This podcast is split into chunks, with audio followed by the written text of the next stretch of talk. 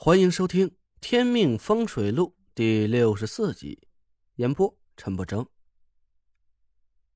王月咽下面包，紧盯着我伸出手，兜里的东西都掏出来。我把 T 恤扔给他，两个裤子口袋翻了出来。没东西了，麦德姆。王月还是不放心，指了指洗手间门口，衣服裤子都脱在这儿。我快被他逼疯了。大姐，你饶了我行吗？我是结过婚的人了，怎么能在你面前脱？那个啥，我不跑，也他妈跑不了啊！脱！王月大吼了一声，我彻底崩溃了。我哆哆嗦嗦脱了裤子，苦着脸捂住了下身。这个裤衩就别脱了，行吗？王月翻了翻白眼，朝我挥了挥手。我如释大祸，赶紧钻进洗手间里。门外又传来他的声音，脱了，扔出来。我脱下内裤，把门打开一个小缝扔出去，心里不知道骂了他多少遍。我草草洗完了澡，擦干了水，把门打开一条缝往外看去。干嘛？想跑？王月竟然站在门口，我赶紧一把关上了门，大吼了起来：你变态呀！老子洗完了要穿衣服，你走远点。王月冷哼了一声，门外一阵窸窸窣窣，随后他一把推开门，扔进来一个装着衣服裤子的塑料袋。我躲在门后，心想还好门把我遮住了，不然呢我就被这个死变态看光了。穿好衣服，我打开了门，王月抱着手站在门口，冷眼看着我。以后无论是你洗澡还是上厕所，都要先打报告，必须在我的监视下进行，记住了。我暴跳如雷，我是你的犯人吗？你有什么权利这么做？王月走到我的面前，盯着我的眼睛。我本以为他要给我讲一大堆大道理，没想到他捏着拳头在我眼前晃了晃。这就是权力，不服你可以试试。在案子结束之前，我说的话就是王法，你最好配合一点。我气得差点一口气背过去，我缓了半天。你是个巡捕，你这么做不合规矩。他笑了。要是在巡捕房，我确实不能这么做，可这是我家，你还有什么问题？我顿时语塞。我竟然企图和一个女人去讲道理，我是不是疯了？我闷着头回到卧室，王月跟了进来，还在絮絮叨叨。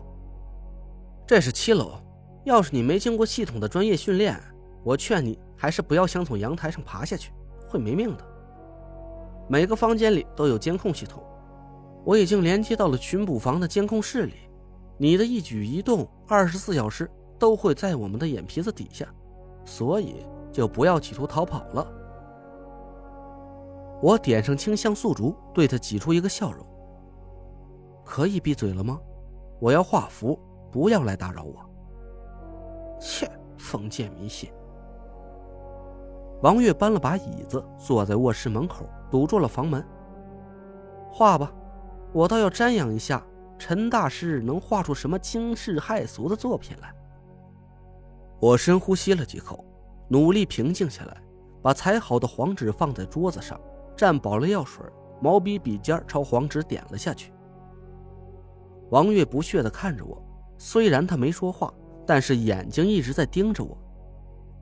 我的手抖了半天，却一直找不出画符的感觉，就像是你蹲大号的时候，这有个人一直在紧盯着你的屁股，那种情况还怎么可能酣畅淋漓呀？我气得丢下了毛笔，不画了，你出去，我要睡觉。王月一声冷笑了起来，画不出来了吧？亏我爸还能信你这些鬼话，你就是个江湖骗子。我一句话也不想跟他说，脱了 T 恤躺在床上，拉上了被子。请你出去，我要睡觉。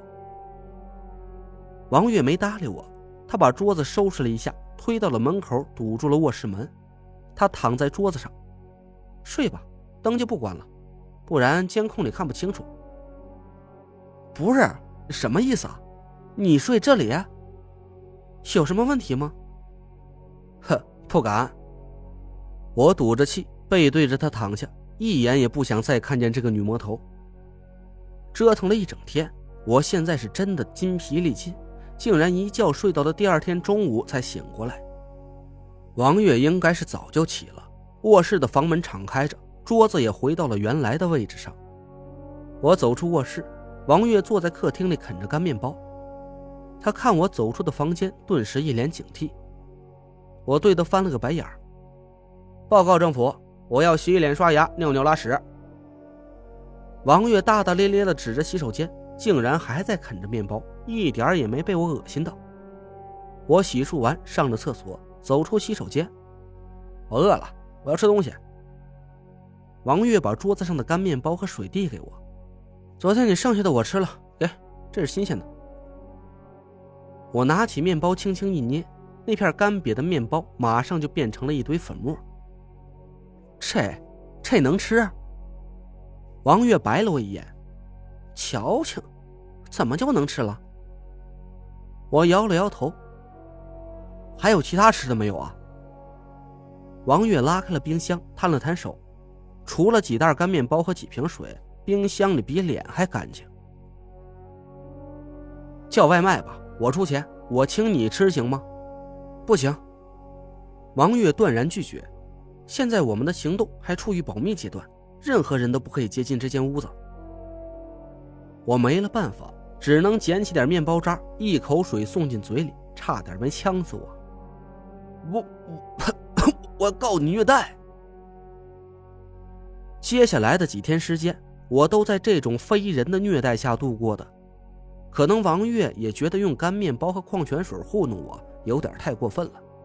第二天，他把我靠在客厅的沙发腿上，出去买了点吃的，方便面、火腿肠，除此之外还有一瓶辣椒酱。我瞪了他一眼，但这也比吃干面包好多了。我泡了2袋方便面，狠狠地吃了个饱，倒头就睡。王月照例还是每天睡在桌子上，堵在卧室门口。第4天晚上，天气不是太好，傍晚的时候刮起了风，我睡到了半夜，听到窗外淅淅沥沥下起了雨。秋天的温度降得很快，我只盖了一条薄薄的被子，窗外的冷风夹杂着雨滴烧进了窗户里。我打了个冷战，起身把窗户关好。卧室里没关灯，我回头看了一下，王月睡在门口的桌子上，身子蜷缩成了一团。凯，怎么没冻死你呢？我恨恨地嘟囔了一句，话虽然是这么说，但我也不能眼看着他挨冻啊。我从床上拖出了一条褥子，又拿了一条厚点的被子，抱到了王月睡着的桌子上。喂，起来起来，盖上点再睡，别着凉了。王月没回话，看来睡得有点沉。我又叫了他一声，麦德姆，醒醒，你这么睡是很容易感冒的。王月迷迷糊糊地哼了一声，身子动了动，但还是没醒。我眉头一皱，怎么感觉这个女魔头有点不对劲呢？哎，醒醒你！我推了推王月的胳膊，突然愣住了，她的胳膊冷得像冰块一样，白嫩的手臂上起了一层密密麻麻的鸡皮疙瘩。我赶紧扳着他的肩膀，把他翻过身来，他的脸红得吓人，好像是喝醉了酒一样。我把手背放在他的额头上一探，哎呀！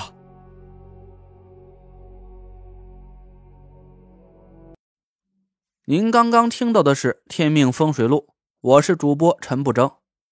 订阅专辑不迷路，麻烦您再给我个关注。